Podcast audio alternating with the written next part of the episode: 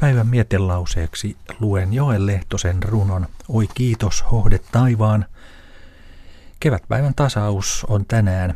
Auringon kunniaksi luen tämän runon, joka on Lehtosen postuumina julkaistusta kokoelmasta Saaren laulu eli hyvästi jättö lintukodolle. Teoksen julkaisuvuosi on 1934. Oi kiitos, hohde taivaan. Kun lämpöä aurinko armas loi lahteen matalaan, niin simpukka ui sinne tai ryömi kuoressaan. Oi kiitos hohde taivaan ja hellyys auringon.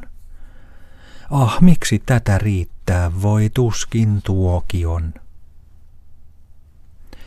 Ja simpukamme siinä nyt kuoren aukaisee kuin sydämensä Rantaan se hiljaa matelee.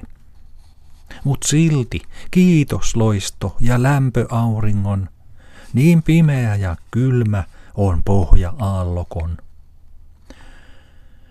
Kun helle loppuu, aina se loppuu lyhyeen, niin simpukka, se hiljaa taas painuu syvyyteen